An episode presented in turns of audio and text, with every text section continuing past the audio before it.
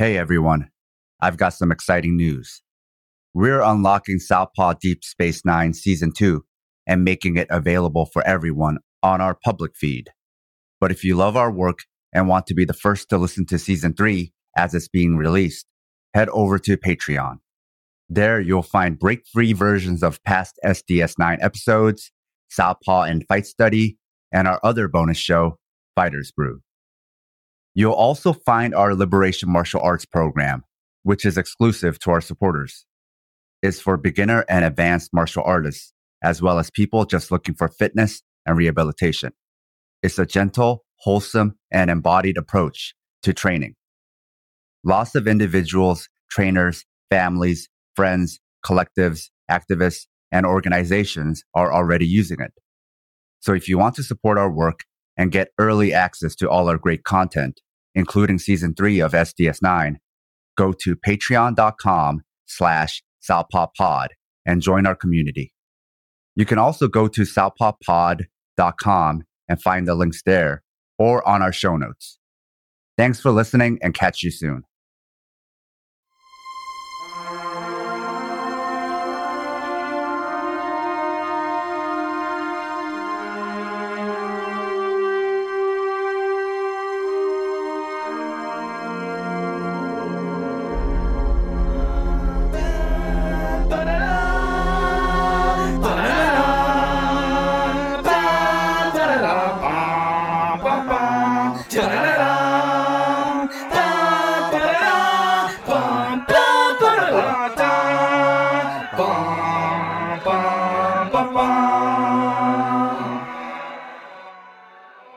This is Southpaw Deep Space Nine, Season 2, where we analyze Deep Space Nine and Star Trek from a political and historical lens, episode by episode.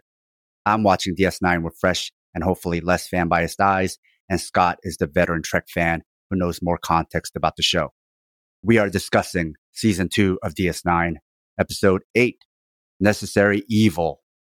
Scott, can you tell us about this episode?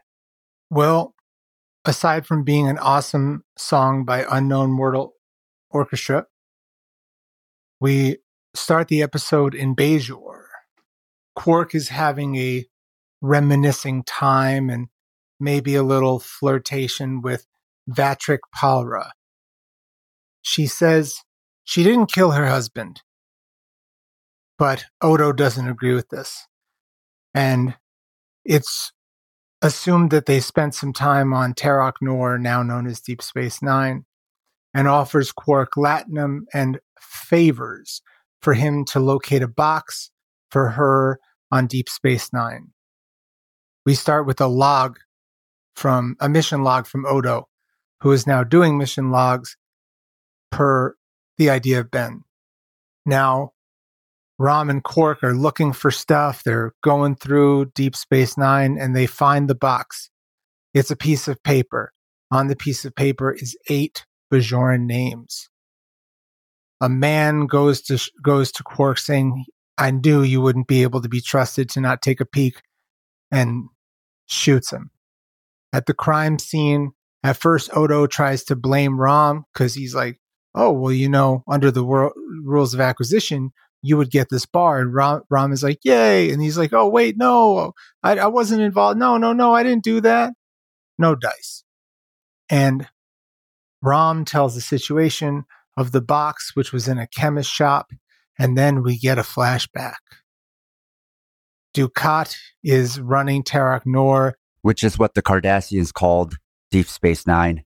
He is deciding that Odo, who's been around and is able to figure things out and and be a a neutral figure. He's like, you should be a constable because I need you to find a murderer because this this this guy was killed. And we meet Vaatrik again, and she says that her husband was having an affair and that maybe the person that was having an affair with him killed her husband.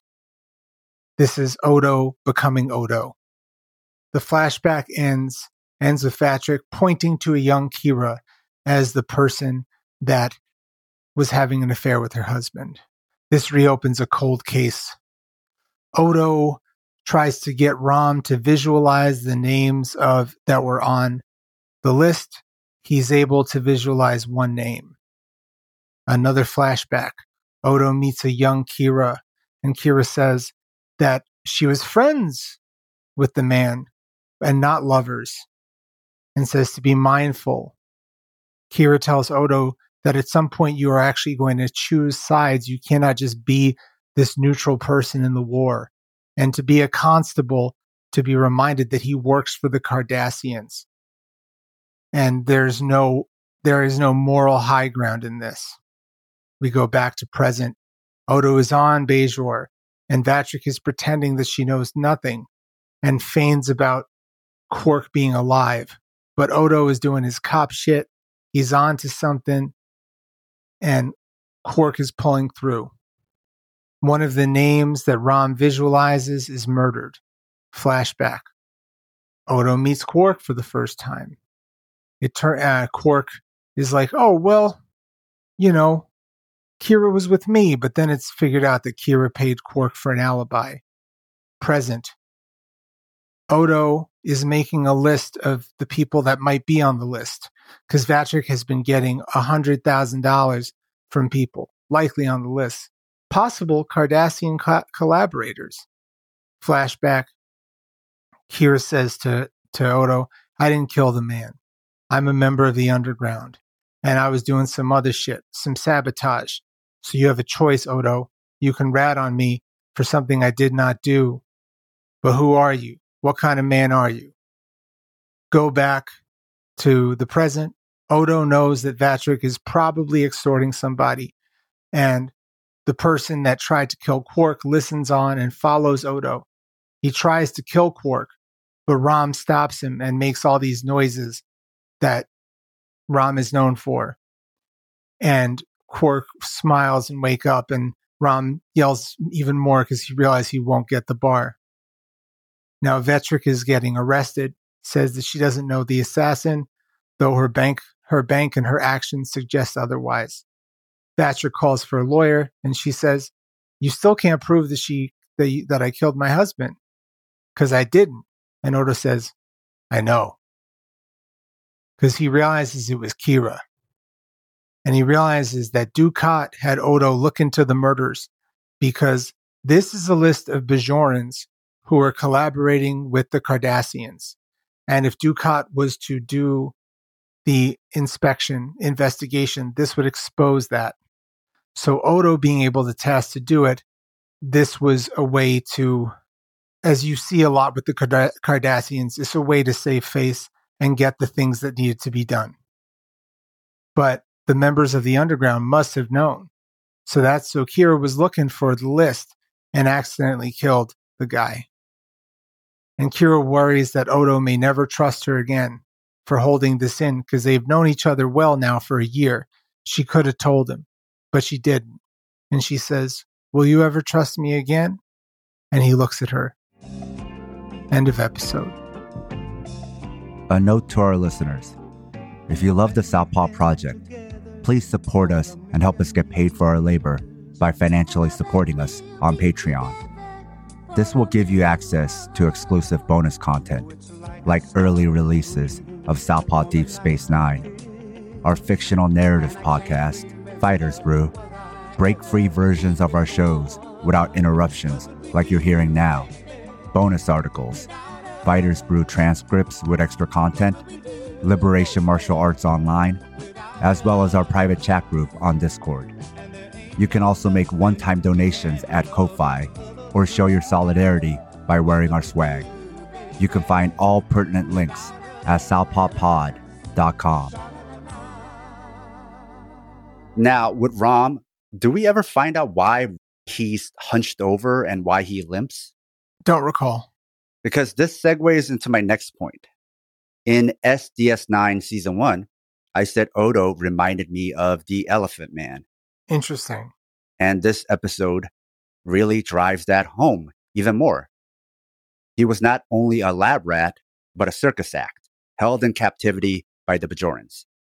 Then he escaped, and how that happened is unclear, but from his perspective, not from the Bajoran perspective, because he is not a Bajoran, but someone oppressed by the Bajorans, from his perspective, he could have seen Cardassians as his personal liberators. But it didn't seem like they treated him well either. They had him as a circus act, something that I didn't bring up in the in the recap that they would have him perform doing Cardassian tricks and showing his Cardassian neck. So yeah, the elephant man relation is is apt. And there was allusions to that and even some of the scenes were kind of recreating some elephant man scenes. So the Cardassians didn't treat him well.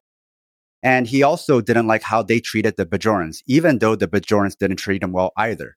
To your point about the Circus Act, another thing that was mentioned, I believe, was that he was performing, but as still part of the lab.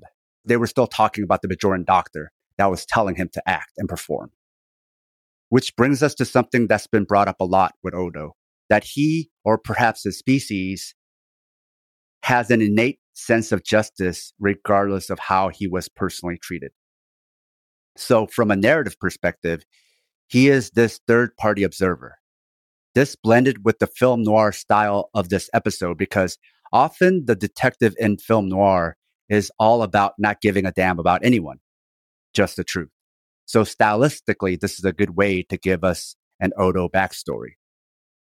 Something else I mentioned in season one was how DS9 reminded me a lot of Casablanca. Well, this episode really made that explicit. Literally, some scenes were replicas of moments from Casablanca. And one theme from that movie is when you're dealing with occupation, there is no good answer, just less bad answers and necessary evils. And that's what this episode was all about, and also the title of this episode. So, this episode and the previous episode, Rules of Acquisition, are both about philosophical ideas that are in the titles. Going back to Odo, he was forced to become a player in this Cardassian Bajoran conflict because if he didn't, more Bajorans would be killed. It really wasn't much of a choice. Don't do this, lots of Bajorans die. Do this, only some Bajorans die. Odo, like detectives in film noir, decided he did give a damn about other people. In this case, Bajorans. But with this murder case, seems like no one ended up getting killed by the Cardassians. And that was thanks to Odo. And also an unlikely ally, because it was also Quark covering for Kira. Which goes to show the relationship between all three, where they all theoretically could hate one another, but they don't. The strongest bond, which keeps getting brought up in the series, is between Kira and Odo. That unlikely friendship, only people who lived through the war and occupation can understand, which is also very much like Casablanca. Now, Odo being repulsed at the thought of Bajorans helping Cardassians might seem contradictory, but from Odo's moral philosophy, it's consistent. Why I keep bringing this up is because it's easy to only see things from the Bajoran perspective, but I'm saying he adds a different element. He is a third party. He is basically a third country. Because he not only sees himself as but literally as a third party who's been harmed by both sides. But he also desperately wants to find his people. He yearns for them. On top of that, you had the ultimatum Gul Dukat gave him, and it was a simple ethical equation most schools of ethics would agree on. When you have a situation where people will die, do you go with more deaths or fewer deaths? You go with fewer deaths, which everyone on the show seems to understand for Odo, especially Kira. Also, he didn't become a detective for self serving reasons. It wasn't like, you do this or you die, Odo, or I'll make you rich, Odo. This is also like film noir stories the unlikely detective doing it because of his principles. But what Odo can't understand or is repulsed by is Bajorans betraying Bajorans and siding with the enemy and doing it for self serving reasons, for wealth. Coming from a person who has no people but wants them, he can't understand how you can have people and throw them away. So from Odo's non-Federation, non-Bajoran, non-Cardassian shapeshifter alignment, his views make sense. And not that I think cops should exist, but if there had to be a cop or a necessary evil on DS9, which there seems to be, I prefer Odo over O'Brien or Sisko or Kira or a Cardassian or Bajoran or a Federation officer or a Ferengi And left politics really needs to think about moral philosophy because that's the whole point. Left philosophy is a method for answering tough moral questions. Left philosophy isn't the point. Answering tough moral questions is. Human life is. Safety from premature death is. People fetishize methods like decentralization or lack of structure when those are just theoretical methods for a better world. They're not the point. The cup isn't the point. The point is the water. It's about answering thirst. I think starting with the cup, left politics, the method, like decentralize everything, no cops, and skipping philosophy has us never recognizing that these are methods answering a question. We know the solution, but never learn the problem. Ignoring the question doesn't make the questions go away. Changing the question definitely doesn't answer the question. And people often reframe the big, difficult questions to an easier question. The big question is, what do we do about this rotten system? The simplistic answer to an easier question is no cops. Or the big question, what do we do about white supremacy? The easier answer to a different question, decentralize everything. But white supremacy is already decentralized.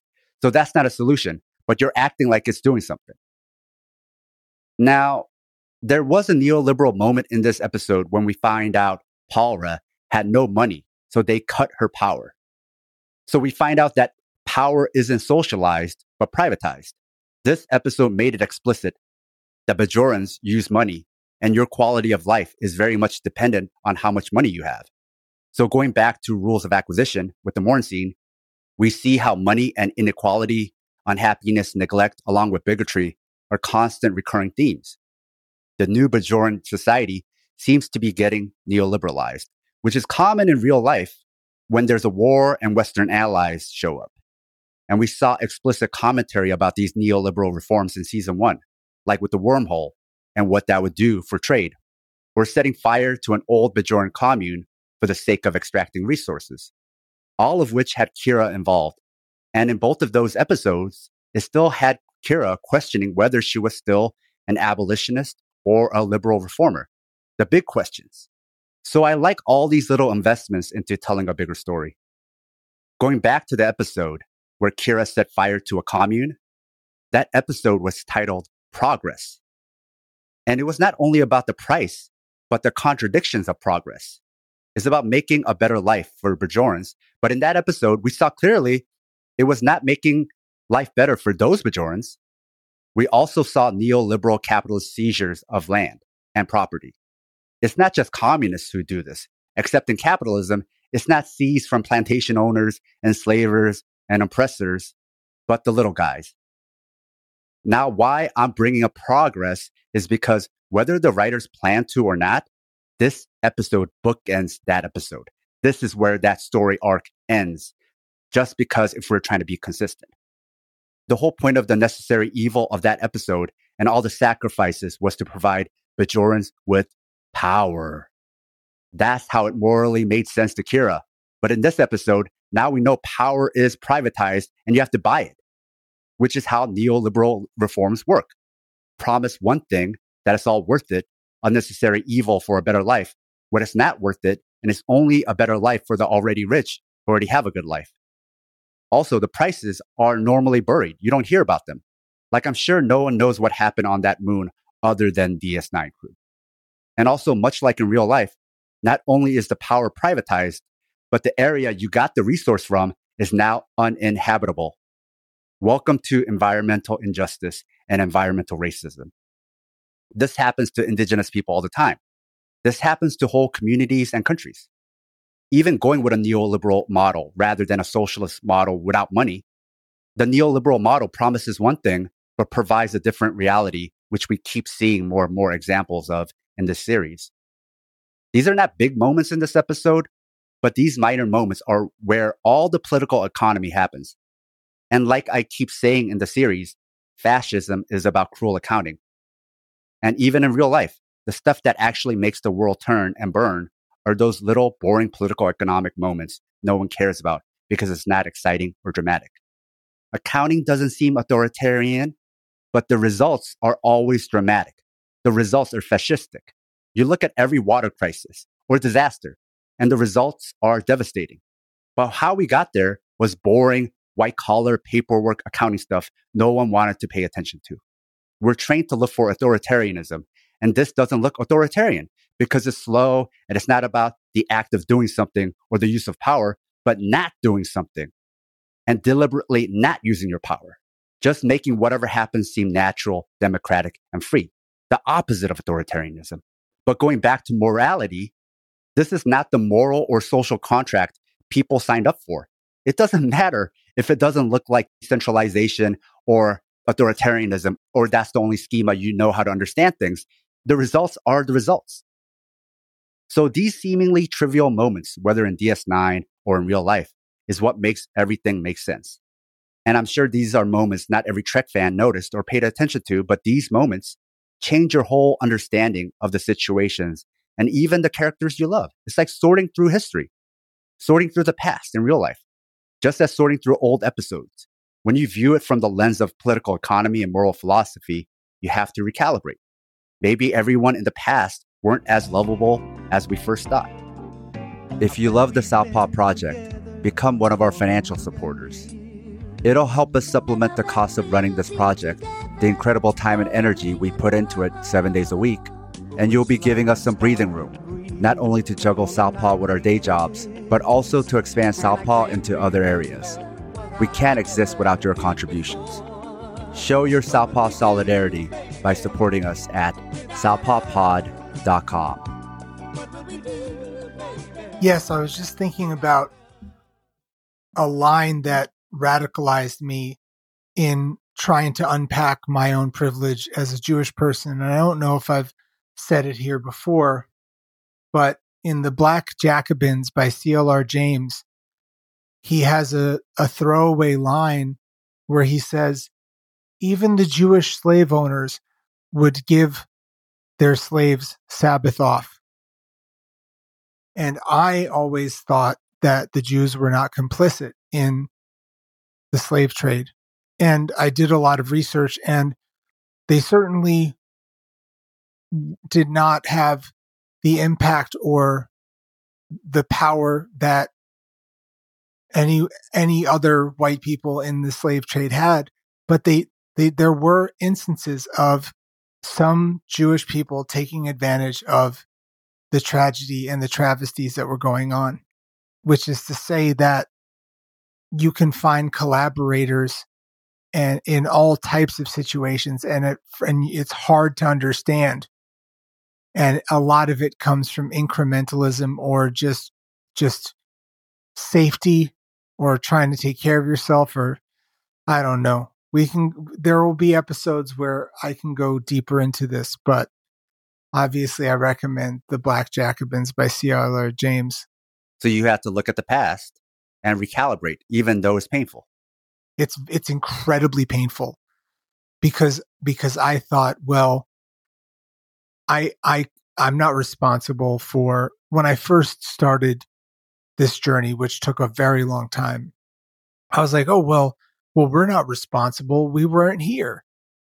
Uh, you know, w- what are we supposed to do in this, in this, in this situation? And then you're like, but, but wait, what's going on in, in Palestine now? Are, are we, what's going on there? Are, are we the bad people? Or obviously it's more compl- complicated than that. But then you learn that, that we weren't uninvolved in the slave trade. And again, not at a very not gigantically, but but it was there. And there's even synagogues left in Haiti. Well, there were. I don't know if there are any more after all the the the terrible things that have happened to the land of descendants, Haitian descendants. Going back to natural disasters, right? Yeah. Uh, Haitians who are descendants of Jewish slaves that were, you know, converted to Judaism. It's deep, man. And it's truly painful. And, and if you're trying to do the work, you have to be willing to have pain and have positionality. And in thinking about recalibrating for this episode, something that was interesting for me was to look at Odo's status in the past. In present time, he has authority, but in the past, you see his actual status in society was low. He probably had the lowest status in this occupied society. And even before it was occupied, he definitely had the lowest status, below Cardassians, below Bajorans, which makes sense why Bajorans came to him to sort things out for them because they didn't feel like he was superior to them. With the Bajorans and Cardassians, you can make lots of analogies for oppressor and oppressed from real life. But the character of Odo complicates things and makes it less black and white. It makes it more uncomfortable because now you have three different parties involved. You have the Philippines, who was oppressed by the Spanish, then followed by the Americans, or Korea with Japan and then the US. Or you have Nazis oppressing Jewish people. But to your point, Scott, you have Israel oppressing Palestine.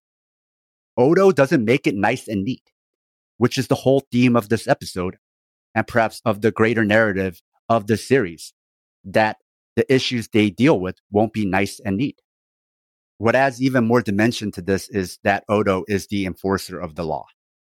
Now, if we were just thinking about neutral arbitrators who handle disputes, we in theory don't have a problem with this. But cops in real life aren't it because they're always biased towards white supremacy and property owners. Odo in this origin story is about as close as you can get to this theoretical concept. He just wants justice. But what's the other moral problem?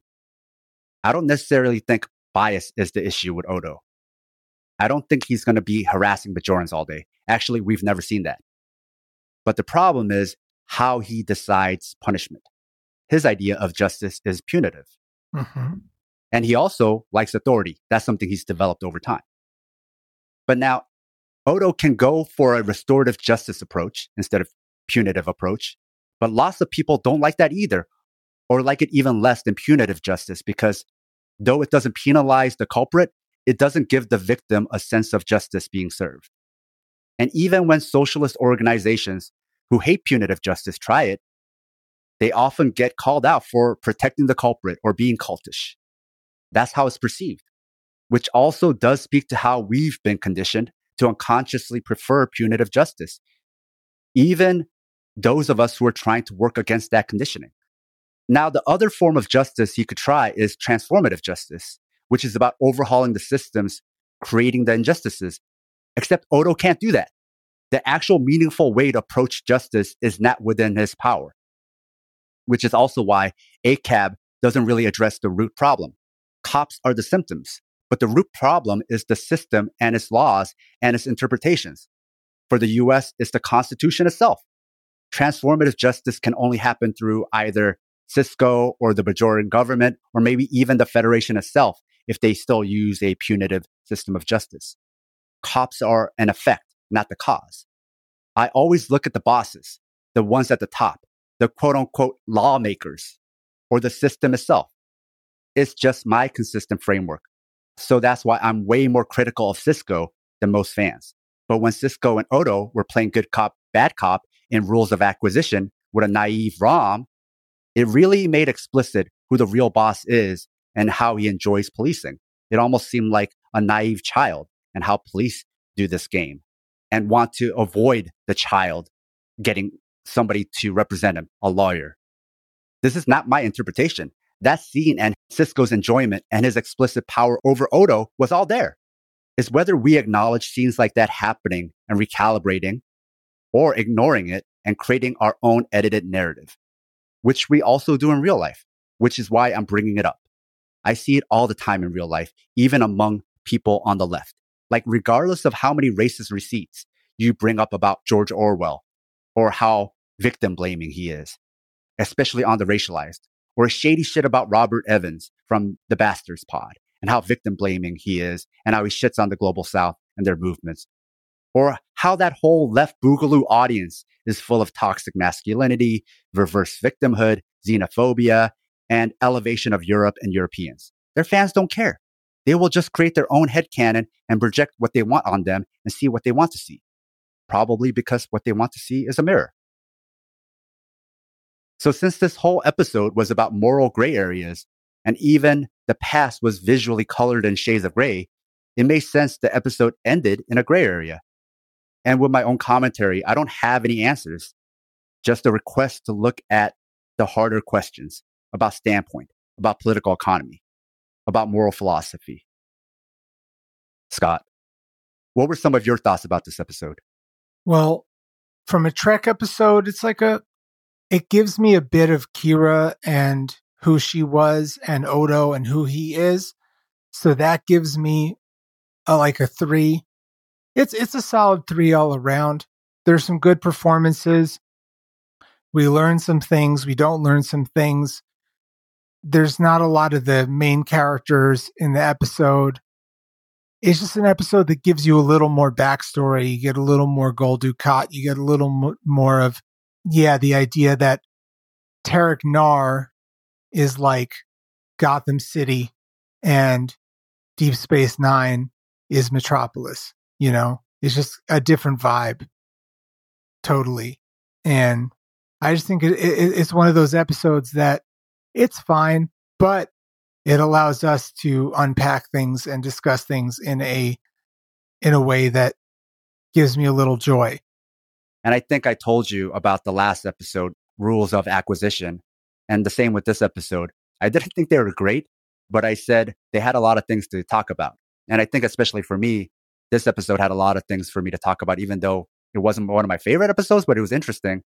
And the reason why I had so many things to discuss, I think, is because I'm trying to make a consistent, realistic world in my mind watching this. So all those little moments have to make sense.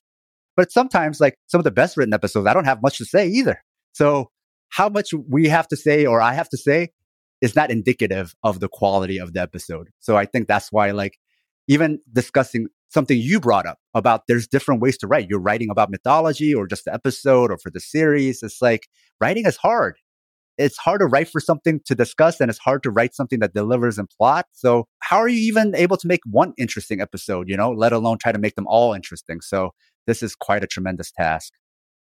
Uh, yeah. And again, as we will say a lot, this is 90s television where you might get 25 episodes a season. So with what they're, they're working with something and they're doing their best. Very different from today's like shorter attention span TV series, except the movies are getting longer somehow. Somehow. And not like the movies that I like. Like I can watch Tarkovsky's Solaris or Stalker and forget how long I've been in there, or even, you know, the Hourglass Sanitarium, which, you know, so I don't mind a long movie. It's just, what are you going to do with it? Yeah. I mean, why are popcorn movies turning into three hour movies? You know, like the movies you mentioned, I get it. But, you know, a popcorn movie, you know, you could cut out an hour. Even like, you know, I, I started rewatching Cobra Kai and I like that I can just pick it up. And then if I want it to be about, you know, toxic masculinity and white supremacy and undoing trauma, it can be. Or if I just want it to be an entertaining thing, it can be. And then it's over in 20 minutes and then I move on. yep. All right, Scott. Can you tell us a bit about the next episode? The next episode is Second Sight. And, uh, you know, Sisko might be trying to get his groove back. Oh, all right. Until then.